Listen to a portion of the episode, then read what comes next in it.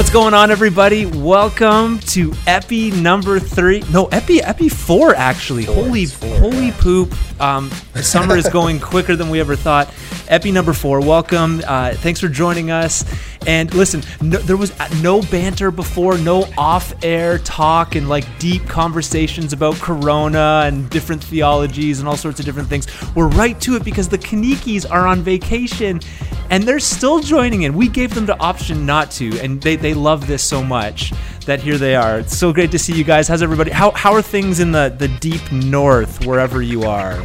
You hanging Oh, in there? man. Yeah, you, you didn't have to give us that intro, but but thanks anyways. Uh, no, we, we we don't mind being here. It's great to be here. Uh, we wouldn't miss it. We wouldn't miss it for anything.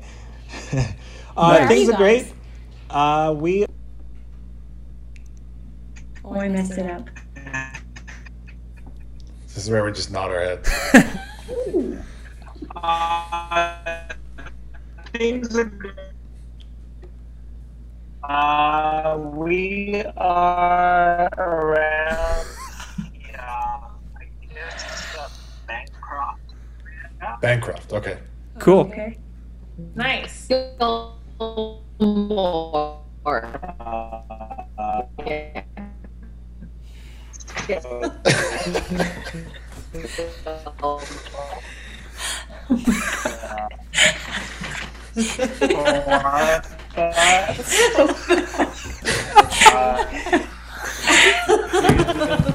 connection. A little bit. Yeah. Love it. This is great. This was incredible. that, this is the greatest. We, what, what, what we need from my upbringing, what we need is an interpretation. We need an interpretation. Can you hear us now? We can hear you. Uh, oh, this is so good. This is so good. Oh man, it's a bear now. It feels like a bear. The bear is getting them. We could be laughing and their their camps being overrun, their cottages being overrun by a family of bears, and we're just laughing over it. Well, here's the thing. Uh, I am. I've been. I I have been like super enamored on Instagram with um, videos, like accounts of, uh, in particular, like tigers and lions devouring other lions. Have you, do you know that this is a thing? Are you okay, Drew? No, no. This is- COVID's really like- taking a hit, eh? And King of the legit, non sequitur, just for the record. and legit, I j- like, I love. I just Heather thinks I'm crazy, but I'll sit there and just all night be scrolling through uh, these videos of like, yeah. Lions eating lions. Cool. Well, no, I don't know no, if you should lions eating. that. No, lions eating other animals. Like so, like they. Oh, Oh, you said lions eating lions, but regardless, it's lions so weird. eating other lions. I was Oh, like, no, no, ah, sorry. okay, All right. no, um, um, hold on. So just nature it. stuff. That's all right. Drew, Yes. do you want to like back that up? Like, is how, Okay. how and why? So I don't know. And I, I, there's something psychological maybe with me. uh, We all know this. I, I don't know. I just started to see videos of like lion hunting their prey, and it's phenomenal.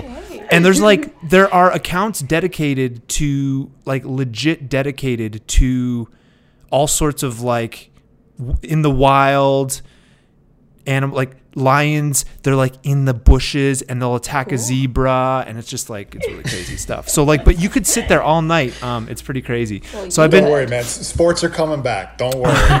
So, But- so Yeah. soon, man. Basketball tonight was great. yes yes so i'm having issues though because sometimes i get nightmares and uh this is probably like six six weeks ago i was up like because i i don't know if you know this i sleepwalk a bit so i was looking out the window and for about an hour in my psyche i had thought like there's a lion nearby and i'm dead and i'm not even joking and heather like for an hour is like dude please go back to bed and this is like a common thing but the lions but like tigers but then, okay, the, so like, uh, f- just if you're listening, you're listening to the after show presented by Poster Poster. We've tried to welcome. We've had a little bit of a freeze from uh, the north, but uh, I'll just say this: it's not just like lions. Do you know like r- rhinos are crazy animals? I saw a video of a rhino almost bite the head off of a lion.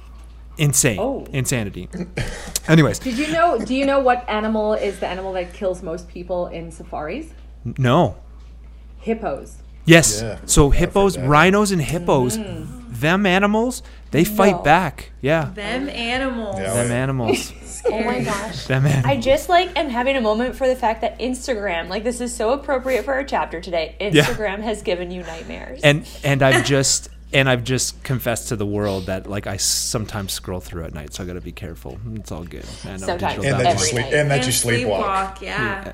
You all knew that though, right? No. Oh Yeah, no, no, I this knew is- that. Yeah, no, this I knew is that. a but yeah, yeah, now, it's a now everybody knows that. I'm probably up once a night, and and what happens is is I like the common thing right now is I walk over to our blinds and I look out, and then I and then I and then I catch myself.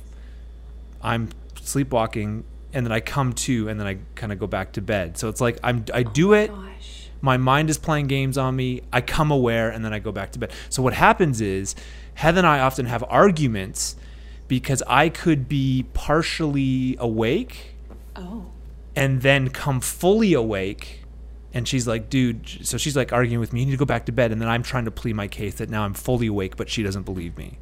If that makes sense. Anyways, it's, We're it's back. It is. Sorry, guys. There, but no, no, don't, don't be sorry. So, um, so things are going good in the north. We can't see you. That's okay. But you're, you're here. You're, you guys are like the all-star podcasters. Things are going good on vacation. Yeah, things are going good. We got here on Sunday evening, uh, about a four-hour drive. Uh, I don't know if you heard us, but we're around the Bancroft area, Cool. which is um, like two and a half, maybe three hours um, east of Toronto. Did you did you guys see anything to do with the tornado on your way up? Uh, we actually circumvented it a bit. Um, Oh, good. Uh, we just waited actually, just at home a little bit. It happened uh, apparently in some in London, I think, and then Burlington got hit as well. Um, but we left a little bit later, so we did miss it. Um, Oh, yeah. good. Yeah, Sweet. I Crazy. don't want to get stuck in the middle of a tornado Yeah. no, for on the way sure. to vacation. That would not be good. Well, you're here. Thanks for being here. Everybody else is doing good. Everybody's week's going good. Good time. So we got to get down to business, and the real business is this: Hermi- Hermione Granger. Hermione Granger.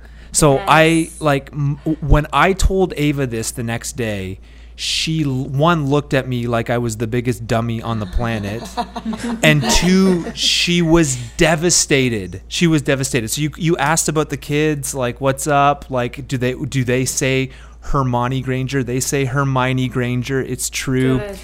and uh, so so this is this is again just shows you can think you're right about something. Th- This is the takeaway for today. You think you can be right about something your entire life and be completely wrong and just completely humbled. So there you go. My life has been utterly train- changed. I tried to use an example, and Heather said I use the example on myself. So there you go. it is. It is. It is what it makes is. Fe- it makes me feel better about my life. So and and the whole potpourri deal for sure. You, uh, the- I think I think the pure remedy from listening to this is just that you feel better about your life, right? Just by listening to these stories. So it's all good. I sleepwalk. Don't I don't have Harry Potter down like I thought I did. It's all good. How, how's the how's the philodendron in the back? um, feels pretty good. I'm trying what Kevin had. I think Kevin had said that you can sort of make him, you know, point him in the direction that he should grow. Mm-hmm. And and I wonder if I'm too late to the game. He's got a real real hook on the bottom Oh, uh-huh. coming back up, but I'd like him to grow down a little bit more. Is it just like a lost cause? I Should feel I just like let him grow back up? I feel like that fits into this whole thing. Just you know the molding and shaping of our lives, and now we're talking about molding and shaping plants. I love it. You just There you go. you shape that thing wherever you want it to go. I'll I'll try one more week. Yeah, you have to you have to direct it. It won't just do. It's gonna do No, what but it it, wants it to do. It grows towards the light. Let it grow towards the Oh, light. oh man, we this is we got a little we got a little homily going here. I love it. So It good. is try like. Can you see this little hook? Yeah. Can Yeah. you see that? Yeah. Kind of, yeah. It really wants to grow toward the light again, Calf. You're right. So there you go. Keep the light going and it will grow there. It's good. All right, Poster Poster is our, our wonderful sponsor. You're listening to the after show. Epi number four. Summer's flying by. It's going crazy. Sports is on the horizon. The Jays start Friday. They have no home. None of you care, but I, I really care. I think, Yeah, I think nothing. Kev cares. Basketball is almost with us. And Yeah. And we're very close to an NHL restart, so there are some things in life that you know there is some good news along the way. Um, now, here's the thing: can I just share a pet peeve of mine? Here's a pet peeve of mine to get us going for today. Uh, I have heard throughout my life. Um, this phrase that people often say, hey man, you just need to preach the gospel. Right? You hear this all the time. I just hear I've heard this throughout my life. I've even worked for people like this. You know, that the motto was, you know, you need to do whatever it takes. You need to go downtown onto the street corner and bro, if you're really really following Jesus, you need to preach the gospel. And often the sentiment with this is it doesn't matter what it doesn't matter what you think about the people. The the the, the kind of the posture of that is we've got the gospel and we need to take it to people. And we don't really need to think through it because we have it and it's clear in the Bible and we need to go. And I've worked for people like this. I remember one time I worked with a guy and he this was kind of the sentiment and I said, "So oh, cool. All right. So uh, tell me about your neighbor." And he couldn't even tell me the names of his neighbors that he had lived beside for 5 years. Anyways, I'm still getting over this. It's all good. So my question is, you get to Paul and you realize this isn't true. This isn't true, this idea of, well, you just go wherever and don't think about it and preach the gospel. You actually look at the life of Paul and you realize he actually did it differently in different cities, in different times. And so, one of the things we've been talking about is just the reality that a lot of Christians in our moment do not have a cultural discernment, right? We, we sometimes lack. What do you think about this idea? What stands out? Um, do you agree? um, as kind of we wrestle through this kind of second uh, practice of resilient disciples is that they have cultural discernment in a culture that's kind of all over the place. They are discerning. Does that story kind of resonate with you when you hear about like just go and preach the gospel? What do you think? Got a fly around me. I mean, I think the picture of the Yankees is, is wonderful. I don't know if you guys see this pic- wonderful picture of them. So nice.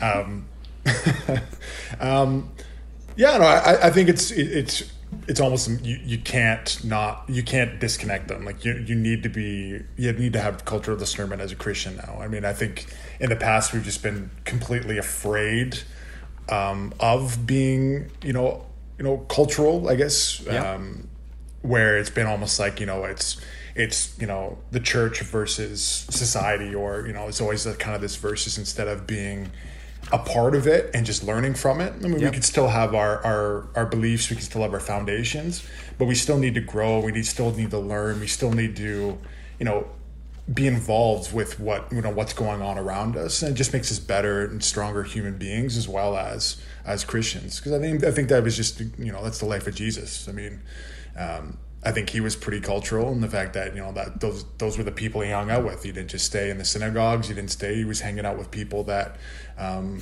that were you know cultural, right? Um, Yeah.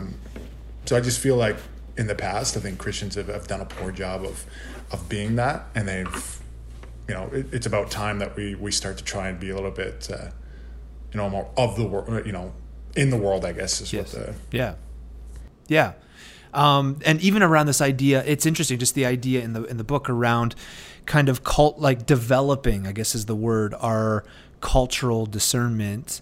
Um, I think we just again, maybe I'm a little salty with my example in question, but um, I've just div- d- dove into Paul's missionaries journey, missionary journeys in particular, and have just been blown away at how the common sentiment again for a lot of folk in our moment is, well, we just need to preach the gospel. And then you go to Paul, and he goes to Philippi and uses Roman imperial language to go to the Romans. Rome was like a little colony, or sorry, Philippi was a little colony of Rome. It had like images of Caesar. When you went to Philippi, they called it Little Rome. So Paul used in his language specific language there. Athens, he goes there. Ephesus, he goes to the temple of Artemis, like the great Artemis there, and uses language around that. And I just, yeah, I just think it's interesting the moment we're in and how we need to learn how to how to do this faithfully, how to be again in the world but not of it. And I think language is a a big piece around this. What do you think? What do you think, Kendra? Anything stand out? I, I Um, think I'm as just- well. oh, go ahead. Yeah, go for it. You go. No, you Go go, for it. Nicole. You go ahead. Go ahead, Kendra. No, I'm still thinking. You go for it. okay. yeah, I was gonna say I, I agree with you on the language bit, especially. Um, I think as well culturally, what I what I find kind of interesting about this chapter too, um, was in relation to kind of the day and age and how things are progressing right now in our time that we kind of find ourselves and how we as Christians are having to adjust to it as well. You know, um, we, we kind of talked about the online digital church and kind of moving in the direction, and um, how I don't know, I see a lot of churches in the South specifically um, who so badly wanted to get out of this whole, um, like they want to go back to church, they want to they want to congregate because they see that's the way you're supposed to do church like this whole digital way of doing church there's just that's not church it's not godly almost you know? Um and that um you know you, our freedoms as christians are being taken away by having you know being forced to kind of do digital church. Um you know and, and just that approach and i feel like like that is a way at least for me i find that as being one example in which um we as christians needed to adjust you know? Why we needed to adapt and adjust to again the culture and the requirements that's been placed um you know so socially and uh, like in our city you know now masks are mandatory but also you know gatherings um, are not allowed um, of a certain amount of people. So we've adjusted you know. Yeah. but i see that christian opposition to that um, particularly like i said in the south with the churches who don't understand why they can't have choirs singing without masks and all over each other because that's restricting their freedoms to be able to do that and be able to have church you know Yeah. and I no, think um, in in what we've done as a church in becoming digital and being flexible in this way, we've adapted culturally. We you know we're not of the world, but we're in this world that we find ourselves, and so we've adapted to this form of church. You know. Yep. Um, yeah. So I, I think that's kind of like what I saw as an example in which we kind of did that recently. Yep. Yeah, I mean that's a great, uh, uh, almost a practical example of adjusting. You know, and even in the beginning, there was maybe a some folk that wanted to build a bit of like the church is being persecuted because we can't gather. But you know, it's interesting.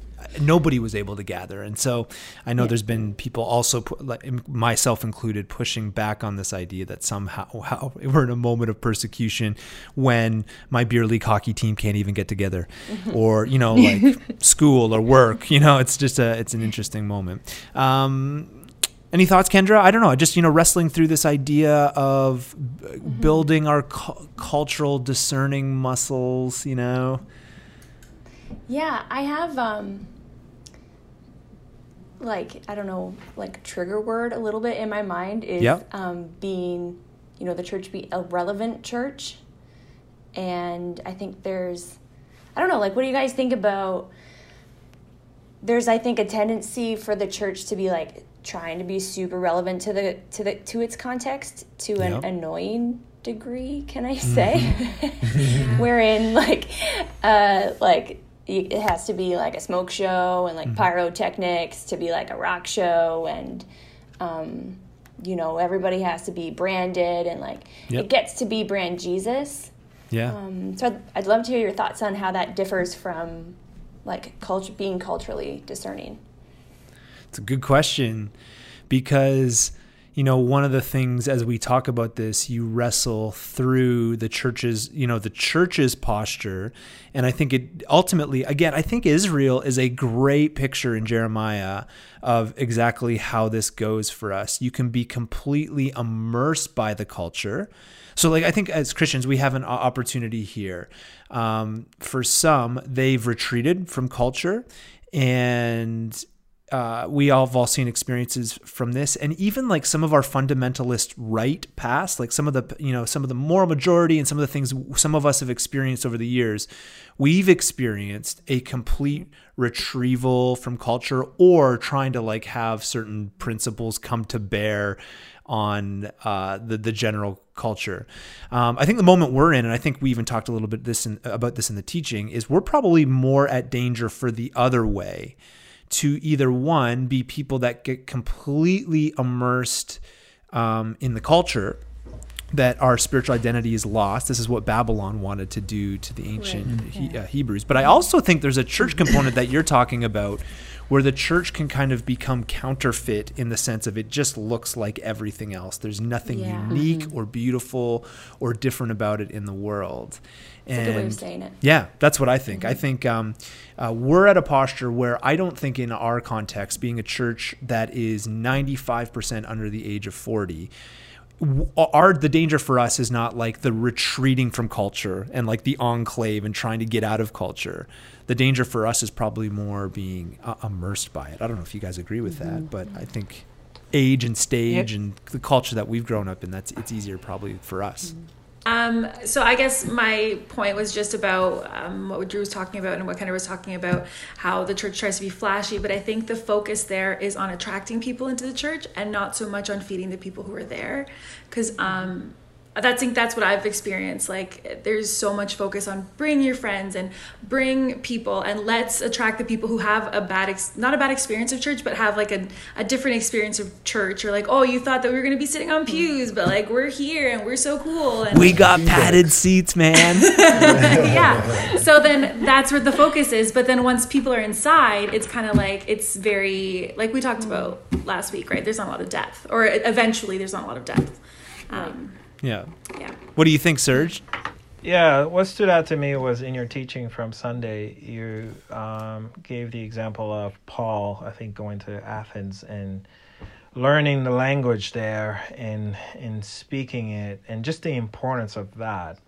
And um, I think as well, you know, just the fact that I don't think there's any evidence that he actually mentioned the name Jesus while he was there, um, and that i- you know, not that he was trying to exclude Jesus or anything like that, but he was more concerned about.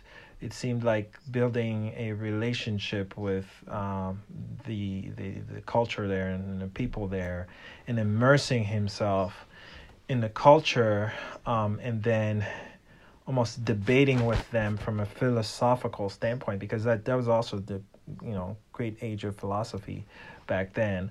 Um, so he was he was concerned about meeting them where they were, um, and then um, you know, and then hopefully through that, and, and as we see, he had an impact in teaching to not only Jew but Gentiles as well, um, the ways of Jesus, and, and teaching them scriptures and such. So that stood out to me, and it was a reminder that um, you know we as Christians can also do the same thing in our surroundings. We can be immersed in in the present culture. We can uh, have current debates without necessarily um, imposing our religion.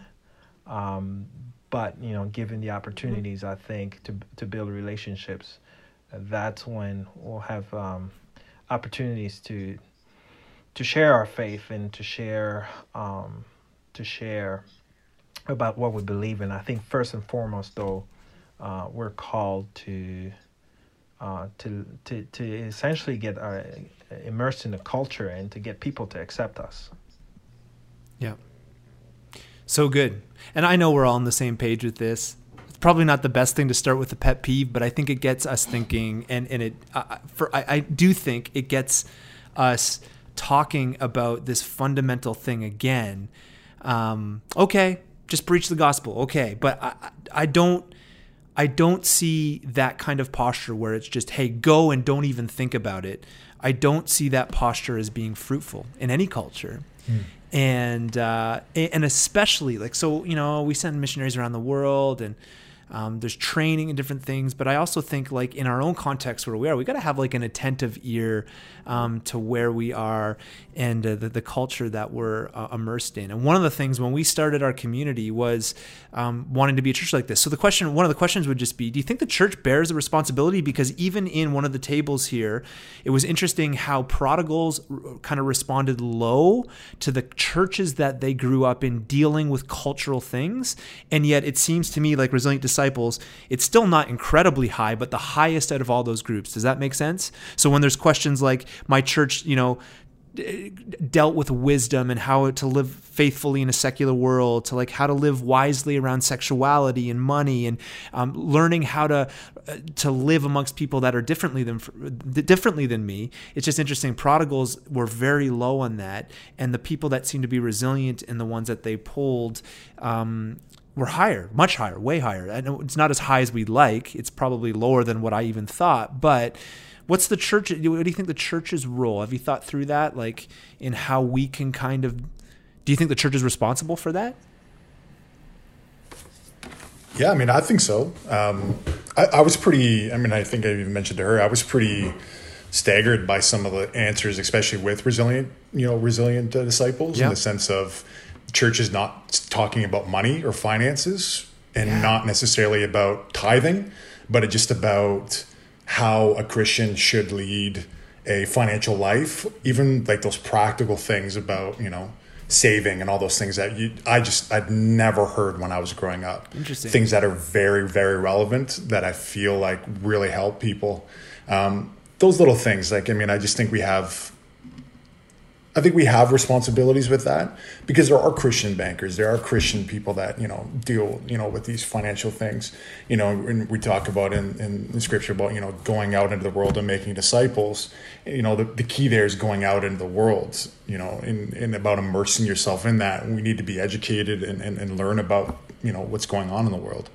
Yeah, and I think people who aren't Christian are looking to us to see like, oh well, what do you guys think about this? Because or or they already think that they know what we think about it, like just generally about different cultural things. Yep. And I think Drew, as a pastor, I feel like I know that we've asked you and other people have asked you, um, I'm sure, like when you give a sermon and then they ask you personally, okay, what do you think about this? So I think that as a Christian, we're constantly being asked, like, oh, well, what what's your take on this issue? Or um, this happened in the news. Has your church even talked about it yet? Which I think that we have to. Like we have to be engaging with what's happening in the world. We can't just like, you know, create a little silo of Christians and feel safe and comfortable. Right. Yeah. So I good. think as well like uh like un- relevance is so important to resilience. Mm-hmm. And that's what I, I, I kind of took from that as well is that in order to be resilient Christians, we have to ma- be relevant, right? And it's these kinds of things that we deal with on a daily basis that challenges our faith. And if we're not um, educated in these things, if we don't discuss these things in the church, how can we build the resilience we need to to be out in the world, right? Um, because these are the things that are relevant within the world that we live in. So um, that's why I think it's so important for us to have these important conversations. Um, you know, like they talked about like money and and sex and and um, you know worldly things you know kind of even on certain levels morals and values and politics almost you know i mean to a certain extent of course but um, but you know just to understand what it is that that the bible says about yep. how we're supposed to live our lives um, we need that constant reminder and how it relates to our daily lives today. Yep. So good um, and I think that relevance is d- the different. It's interesting with a word like relevance. That's the different kind of relevance yeah. than what uh, Kendra's been talking about, right? Like, and that's because uh, I am, I, I totally, yeah, hundred percent agree.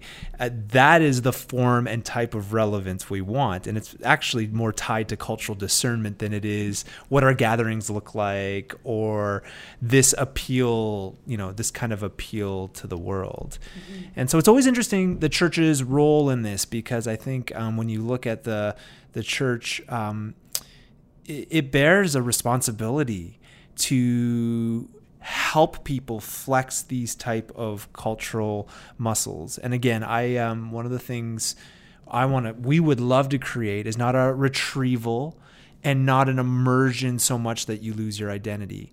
And as i've said um, and I'm not perfect with this by any means or really that smart, but it's actually easier to do the left and right type thing. You, you know, that's we should, we'll talk more about this maybe over the summer. Left and right, like even when it comes to bipartisan politics, all that kind of stuff, is way easier than being nuanced. Way easier than like the life of Jesus, which is very much nuanced. And I think it's the same with this. It would be much easier just to completely retreat and set up Christian shop and let the big bad culture do their thing and stay away. That would be easier. It would also be easier to get completely sucked in and lose the identity of following Jesus in this world. That's that uh, we all know. We've seen so many people probably in your own life that um, that that becomes the draw. The hard like we I think we actually got to be clear with people like in a moment if you're under 40 and you're following Jesus in London, Ontario, the hard thing is going to be to live nuanced. But this is actually the kind of life that I think we're called to. And I think the church bears responsibility. But here's the other thing in this chapter the Bible is kind of a big deal. Like in all the data they show, the, the the chapter basically connects cultural discernment to wisdom and wisdom to the Bible. Any thoughts there? Like just even the polling, the data, all that kind of stuff. Like uh, the people that seem to be resilient have a quite a high view of of the scripture. What do you think that says? What do you think that you know? It's it's just interesting to me. I think that as Christians, if we want to have be critical thinkers, I guess, through the lens of faith, that has to be based on scripture. So as you grow in your identity in Christ, you naturally, I would hope, Yeah. become, you know, more and more aware of the scriptures and what they say. And so you naturally would have more of your life filtered through that lens. And sometimes, of course, that would mean that the church would have to be um, educators in that. Yeah. But I think the goal is is not for the church to have like a million programs that talk about every single area of like practical cultural life, mm-hmm. but to encourage thinkers that are going to apply knowledge of scripture and, and look at the scripture for like everyday situations. So Yeah. good. Mm-hmm. Just drop It in. makes me think, yeah. yeah, drop in wisdom. Yeah. um, it makes me think of like when I was younger, and you know, you flip to the back of the Bible. And it's like, what does the Bible say about depression? And what does the Bible say about? The And you're just like, I want, I want the exact nugget. Like, I just want to know what to think. Yeah. And then as you mature, um, you have to do that. Like, you have to discern it, which Yep. is more work. But you also Yeah. have had more years and more of a relationship with Christ. So, I mean, it's harder, but it's easier in a way. I don't know if that Yeah. makes sense but yeah it just made me think of that like you look for just just the answer but that's not it's not like that anymore For mhm. sure. I totally forgot about that, but I used to do that all the time. That's why my Bible was like super thick too, because it had like all of this parenthetical stuff in the yeah, back. yeah, yeah. what do I need for today? What am I feeling spicy about? Yeah, What are and, and your I think it speaks. Yeah, and I think it speaks to like the just the, the power of Scripture. I mean, I, and and not just you know disciples, you know, resilient disciples just wanting to learn more, but I just think it says something actually about the words that are on the pages, um, and I just think it, it's funny. Like you, you you start you hear like different examples of you know atheists or people you know they want to prove christians wrong so they read scripture to try to you know build up their case so they can disprove and they end up being christians Yep. you know like that just I, and i think that just speaks something to yes you are learning more about god but i just think there's something just so powerful about the words that are just on the pages For sure. and in the chapter the chapter they talked about or they they showed how like daniel was reading jeremiah right mm-hmm. so like yeah it's yeah it's amazing that it's still relevant and not amazing but you know what i mean like it's great that it's still relevant Hundred percent. What? So Yeah, yeah, I- yeah, go for it, Serge. Go. No, I was just gonna say one of the things that uh, I mean, everybody touched on some great points here, um, and then to add to that, one of the things that stood out to me as well. I'm not sure if it was in a teaching or in a book, but there's a stat about how much wisdom um, is actually required um, from us. How many hours, in terms of hours, uh, that the resilient Christian needs to Yeah. be able to um, almost survive this environment that we're in and it was staggering. It's, it, I think it, it talked about like uh, 99 hours for the nomad, which is you know a person who goes to church once in a while and is somewhat connected. That that actually they need a year, 99 hours that they need per year to be able to almost um, you know gain the knowledge that they need to be to, to be Christians. I, I I'm sorry that what the, the amount of time that they actually spend. Um, and then That's right. it, it talks about uh, the resilient Christian, how many hours is required. Something in the 500 of hours that you need every year. I had to think of, man, do I spend that much Yeah. time? Five fifty or something. Um, you, you know, Yeah. like do I spend? How much was it, Kevin? Did you, did you say? Did you say something? I something? think it was about like five fifty or something. I could be wrong. Yeah. Yeah, I, I Yeah. remember. I saw the I saw the thing there. I think it was about five fifty. It was a pretty high number. Right, right. Quite a staggering amount, I think. It just goes to show how much we need um, to immerse ourselves in the scriptures to gain to gain that wisdom uh, in order to be able to deal with the complexities of life. Um, and Yeah. then not only for ourselves, but even looking at our, ourselves who have a teenage boy and one who's like 10, uh, how much they need uh, our guidance as well. And um, how much Mhm. we need to be immersed in the Word in order to kind of share that with them as well. So, yeah, they're definitely connected. Wisdom and the scriptures are definitely connected. They are. Because, not to get all preachy on y'all, but the Bible is a wisdom document. So, document may not be the best word, but it is a wisdom. It, it's wisdom. And certainly there's wisdom literature, there's like a genre in there. But um, you know, the guys at the Bible Project have really helped people see from beginning to end um, you know, some of the things we've done in the Western world, reading through our own lens and kind of butchering it at times to our own liking, you know, and what we want it to say. Ultimately, what it does is leads us in wisdom. And I know it's funny to say, well, I guess the Bible's kind of a big deal, but like it's just it is interesting in this whole thing that this is where we gain wisdom. And there's so many implications and so many things we could talk about um, right down to how important it is to teach people and lead through and and um, I think even Kendra alluded to like letting people wrestle and grow. I, I somebody kind of had alluded to like um, even letting people where there's things that there's certain points and different things that it seems like there may be more than one conclusion or certain stories or certain even uh, I know some people wrestle through even certain doctrines uh, where you know just an openness to giving. Like I, we, I think of at Praxis, we've talked about things like hell and some of the different views on that, and different things throughout um, our teaching and, and, leading. How important it is to come to the scriptures uh, uh, for wisdom. Just a couple nuggets around this that we've really emphasized at praxis. If you're listening, by the way, you're listening to the after show epi number four presented by Poster Poster. Um, but um, you know, like one of the things we've always said is reading it literarily, not necessarily literally, but literarily. And please hear me: there are things in the scriptures that are literal, but then there's also poetry and all sorts of fun stuff uh, and different genres. There is also times when Jesus tells parables, and those things probably didn't happen. He was telling a story, there's narrative.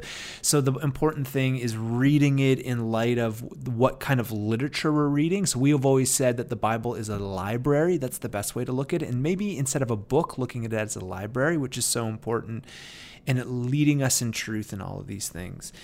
And the other thing we've been saying, I, am turning this into a teaching moment, I apologize. But the other thing we've been saying is that one of the things that's really important in our moment, and these guys who were, we were did an Old Testament course together, it's we this just kept coming to the forefront. It's as important for a lot of people, it's as important to know how we got the Bible in our hands as it is what's in it. To start, for a lot of people, that's that to to truly understand how we got it. And so the Bible was an oral culture at the beginning, like with resources so limited, it was passed on orally from generation to generation. We did not get a Bible canon until obviously hundreds and hundreds of years later. And so that's a big thing for people too, just in this whole whole piece. The Bible is a big deal. So with all that said, it is important in the church, but I also find a couple things before we kind of close. I find, and COVID has done this with church going online. I feel like we're in a. I've been. I've, this is my new. I've put this title on it. Keep everybody's attention metrics. This is like a new metric for us. Keeping everybody's attention, right? And especially with COVID, there's lots of talk amongst pastors on Twitter. Well, I'm going to take my teaching down to this amount of minutes because YouTube shows us people can't really hang in there, you know, that long. And fair enough. That's all f- metrics. Fair enough. But I also come to this chapter and I look and I see and I go, and I'm not lobbying for long sermons, but what I'm saying, what I'm trying to wrestle through in my mind and my heart is the chapter shows us that there's a deep connection between scripture and the Bible and wisdom. And then we're kind of in a keep everybody's attention metrics moment. And we talk about shorter and shorter. And then I kind of wonder how. What you know, like how like mm. as the Ch- Jesus community are we kind of we are the ones that actually slow down and take our time, you know, with this stuff. Because if this actually matters in building wisdom, it's going to take time. I'm not lobbying for hour long sermons, but I think some of us have expressed mm. over the last few weeks sometimes the church can just be like, you know, I've had friends go to churches where there is legitimately not the public reading of scripture at all. Like from the music all the way flowing into the teaching or whatever it is. And this is not like to like point out other things, but I'm just wrestling through that. It would be interesting to hear your guys' thoughts. Not not about length of sermon times. That's not what I'm talking about. But this is all connected together like wisdom connected to the scriptures and it's like can you really 15 12 minutes a week really lead a, can a community be led in what what matters here you know i don't know somebody talk. I don't even know if that's a question or i'm just on my high horse. I would say those are the wrong metrics. yeah? So, just as a marketer, oh. So, like if we're talking about goals, yeah. like that's something that I would usually measure is like how long are these eyeballs on this page? yep. But um, like what are what me- what is the measure of a church, right. Right? Mm. and mm-hmm. what is the measure of someone being engaged in church? Mm-hmm. You know, oh. and for us, how is it impacting our community? yeah Maybe that means we need, need more teaching. Maybe we need to like stretch our brains that way. yeah I don't know, mm-hmm. but I think we're asking the wrong question. so good you weren't asking the wrong good. question. no like, right no i feel you i feel you you you got my back i love it it's good I do. like again, I'm not lobbying for this. Is not some insecure pastor dude saying, "Oh, we need an hour sermon to buck the, the, what people are saying." I just wonder. Here we have it. Like we have data showing, okay, the scriptures, mm. and and I have run into so many people that are just like, dude, um, I don't really know. Like I don't have a foundation mm. because it's been like quick in you know maybe it's in and out or again maybe alluding to what kathy said. It's like uh, the three major cornerstones of kind of more of like an attractional church. You know jesus loves you god loves you which is true.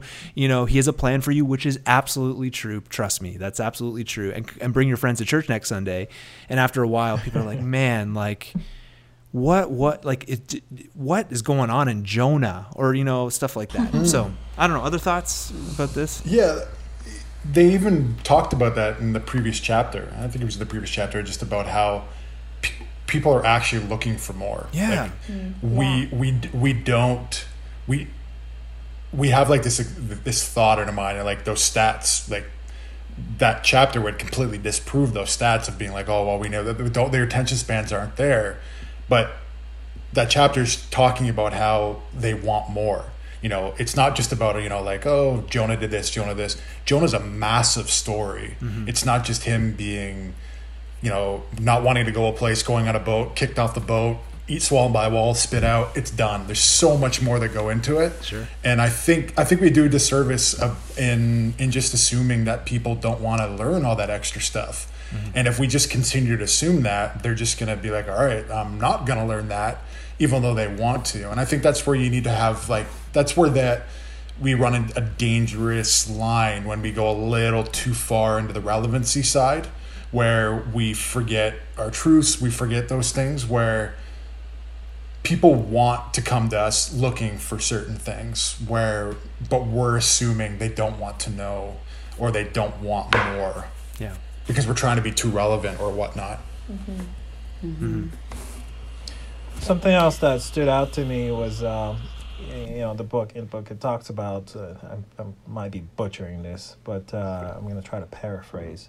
But it, it, it talks about being prepared to engage rather than um, engaging, something like that.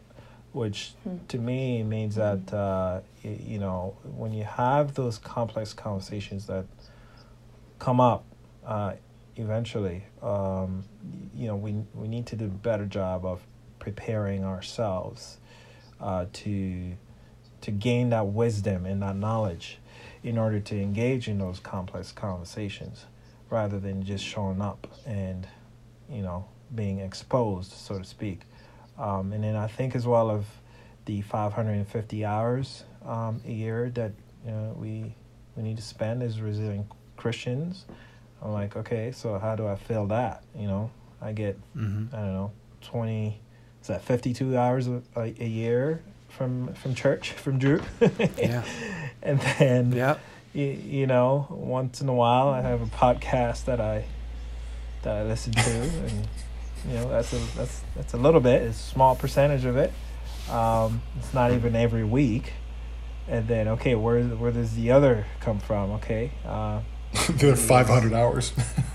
there's 500 hours i'm like wow i am falling short here you You're know like, you're like 500, 500 hours in quarantine alone. So yeah, that's right. That's right. So it just goes to show, I think, just that uh, just the importance of, uh, of of just getting that that knowledge and that wisdom uh, really good, really tight, uh, if we're Mhm. going to be the change makers uh, that we need to be.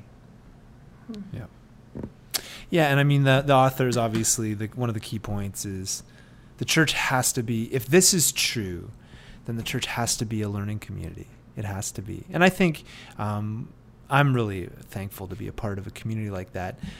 Um, what Kendra has said tonight, uh, in particular, just about the and I don't know if you've used this word about countercultural kind of way, but you know, like sometimes we always want to look like the world. One of the things I've thought through this is could we just slow down? Like everybody, could we just like, what if Sunday morning, and again, I, I can't say it enough. I am not lobbying for three hour church services. And I am not, because I, I know the tension here is I'm the guy that talks a lot. So I'm not lobbying for longer sermons. But I do wonder, you're like, yeah, right. I do wonder, like, um, just in light of what we've been talking about, just like a slowing down. One of the things that we do is we slow down, and that is almost like a countercultural act because we're gaining wisdom, and not just through a sermon, but through an entire experience together, where obviously the scriptures are a, big part of it. And you know, I understand. We understand just as we're about to close here. Like, listen, some of you maybe are listening, and you've you've come on this, and you know that the Bible's been used as a weapon. It's pushed you away. We're ve- I'm very aware of that. Our church community is very aware that people have used the scriptures in not so so great ways. But I am thankful to be a part of a community that views it as kind of what this chapter has led us in and, and, and seeing it as wisdom, seeing it as something that needs to be wrestled through and talked through and and taking our time with it and slowing down. So I'm I'm really yeah, I'm just really thankful to be a part of a community that would say this is actually a countercultural act. While the world is, uh, you know, fast, fast, fast, attention, attention, attention. I'm not saying we shouldn't try and get people's attention once in a while, but I also think that there's part of a maybe, and it's just because I'm getting older too. Like there's a maturing that says, okay, um, anything in life, and we're learning this even through what we're learning in the book. Anything valuable or good in life takes time and is often hard. And I think that too, just with even my own growth in the scripture. In here, it talks about even the four chapters and just kind of getting a handle on the scriptures. Anytime somebody's new to the Bible, I always say just slow down because this will be the rest of your life if you follow Jesus. And it, and it takes time for sure. So I don't know if there's anything else from you guys that stood out. Uh, I just seriously love your just guys your input and the things that you know you're thinking through. Anything else kind of stand out, not just in the chapter, but you know in particular what we've been talking about: wisdom, cultural discernment, the Bible, the B I B L E, is the book for me. We're good. We've talked enough. can I just uh, can I just say one thing? I've been talking a lot tonight or today, whenever you're listening. Um, for some of you that uh, and i don't know if you guys ever feel like this at times i felt spiritually in some ways homeless kind of going back to the left and the right thing. You know some of us have experienced and i grew up in a, an amazing church. My folks are amazing. My dad's a, a fantastic pastor. I'm super thankful for them.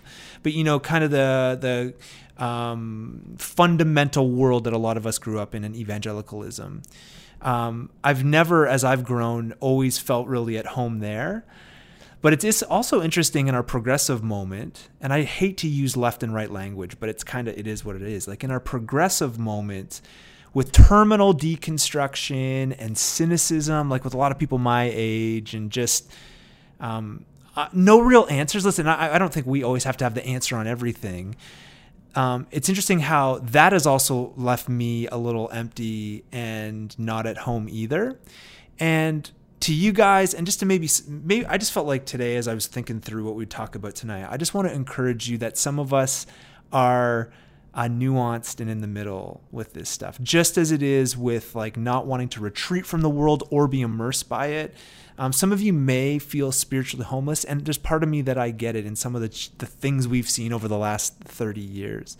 But uh, I also know there's nothing like the way of Jesus, and I think in many ways this is how Jesus rolled. You know, he wasn't. Um, jiving with a lot of obviously the religious people today, nor the progressive people in his moment. Um, his way was so much different than right and left, and I just wanted to encourage y'all with that. Anyways, Kanikis, how's the view? You all right there? Uh, the view is good. I've got all four of you on the screen, which is great. Oh no, I mean like good. I mean like the northern I mean like the northern Ontario view. I mean the northern Ontario. Oh, you mean the view, cottage man. view? Yeah. Yes, okay, yes. No, no the how's no, the view? The view is great. Uh, great. Weather is great. Um, it's yeah, it's just been a fantastic week of just relaxing over the last beauty guess, since the quarantine began. Um, mm-hmm. You know, we've kind of been stuck in the home and in the city as well, and uh, yep it's you know plus we've had like renos and work like building up and kids school and it's just been stressful you know and then uh, yep it's nice to just have a week to just kick back and do nothing and get away yeah you know, enjoy the water yeah so that's any bear good. sightings any bear sightings no bears fortunately no, no bears? bears? So I, I saw on Insta I saw on Instagram. Don't joke. I saw a today. I watched it. A lion fighting a bear. what? Where Just, at the zoo? But where that would that happen? Uh, I don't know, know, but I'll send it to you. They were like, rawr, rawr, and then they kind of went away. I want to see that. But when would they, when would the they ever best. be together? I, yeah. I know. I, I will find it. Do not yeah. judge me. Do not judge me. I'm telling you. I saw. I, I know. I thought evidence. the same thing. Why was there a bear with a lion? But I promise you, I'll send it to you. I don't know if it's like people are trying to make these videos, but nobody was hurt in that one. But Head makes fun of me all the time because I'll be oh, just good. sitting there and there's like a little baby zebra and it's just there, and the, the lions are in the tall grass, and then boom, and it's all over, and you get it the. It is hard. It's hard not to judge. You must. Uh, are you judging? What channel do you watch? What oh, Instagram yeah. channel? You missed it, Serge. It's it's on Instagram. We're gonna create a followership. I know. I know one person around this horn will spend the rest of the evening checking out oh, wow. lion eating other things videos. And it's oh, yeah. Kev Karina. Kevin's all over. Do you want to go, Kev? I'll let you go. Anyways. so much fun. Anyways, guys, thanks for listening to the after show. Seriously, appreciate your guys' input. And uh, again, one of our hopes is that we would just continue to learn what it means to be culturally discerning. We hope you can join us this Sunday as we continue. Uh, join us online at 10:30 on Sunday as we talk about friend friends. How friends uh, really practice three is how having friends and key people in the way of Jesus and community is so important to, to resiliency. So hopefully you can listen with us. You can find us on any place that you find a podcast, wherever that is. You can also listen or sorry, watch us on YouTube or Facebook on the Praxis Church channel. Have a great day. We love you all. Thanks for listening. We'll see you soon. Bye. Thanks, everyone. Take care. Bye.